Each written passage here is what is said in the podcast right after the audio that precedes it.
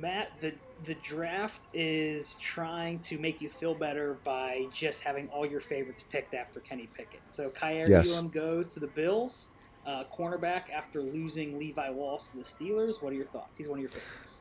Yeah, uh, one of my favorites, and it's kind of funny. Um, I have to I have to call out a listener of the pod, uh, a friend of mine, Nick Trippy.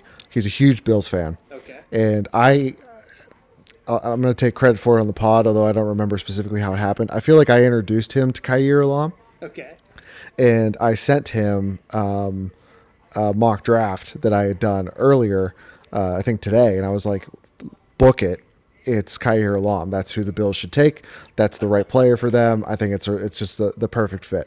And so when that pick came through, he was super ecstatic. He's a, a listener, a pretty avid listener of the pod. So I just want to give him a shout out. But in terms of Kaiir Elam, the Bills are grabbing, I think, a top three corner in this draft.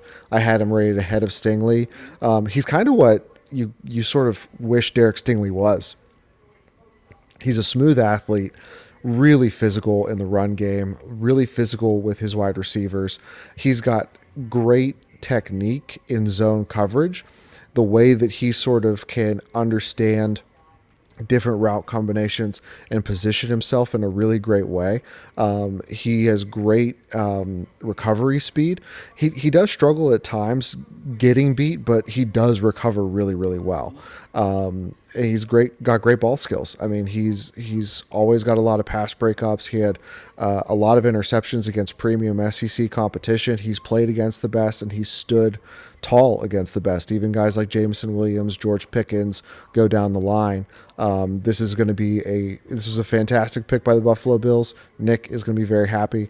Um, but what are your thoughts, Zach? Well, congrats, Nick.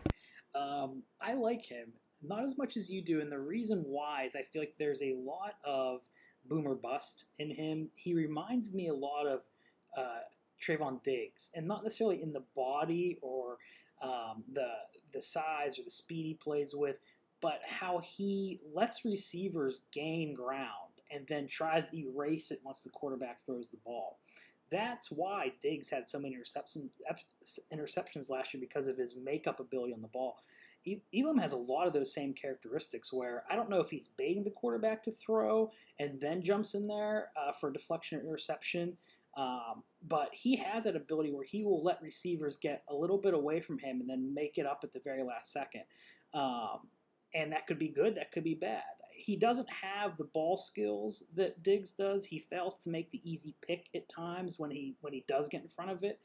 But um, but he could be he could be a lockdown defender in the right system. So uh, I think this is a good pick for Buffalo. I think they're getting a good replacement for Levi Wallace, and I think that they're going to be able to bring him along to play like a really gritty style of ball. And this is this is a fast corner too. Runs sub four four. Levi Wallace wasn't really like that. Stephon Gilmore wasn't like this. This provides like a playmaker, uh, someone in the mold of a playmaker on the outside for the Bills. Yeah, and he's not going to be going up against the number one. Mhm. That's going to be Tre'Davious White's job. So he's he's going to be, I think, in a, a matchup plus situation most of the time. Yep. So good job, Nick. Good job, Bills. Boom.